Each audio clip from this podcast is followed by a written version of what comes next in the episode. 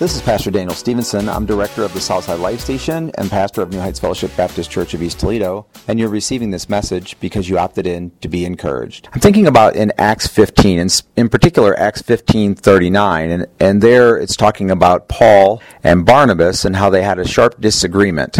And it says, and there occurred such a sharp disagreement that they separated from one another, and Barnabas took Mark with him and sailed away to Cyprus. There's a lot of important truth here, but the bottom line is these men were not debating about whether or not to continue the work.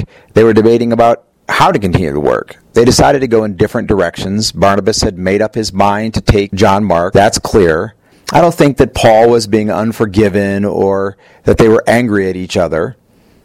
I think it just shows maturity on the part of each man that they were disagreeing how, not whether or not, but how to do the work of the Lord.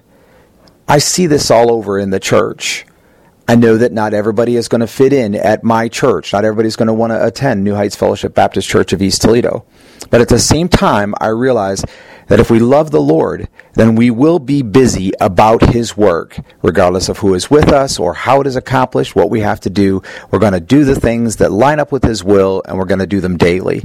Whatever you're going through today, be encouraged. You can serve the Lord. You can come alongside my church. You can come alongside another church. You can be part of the fellowship wherever God's calling you. But you can serve the Lord in the circumstances that you're facing. Don't debate whether or not to serve. Just figure out how to serve. Check us out online at churchtoledo.com and God bless you.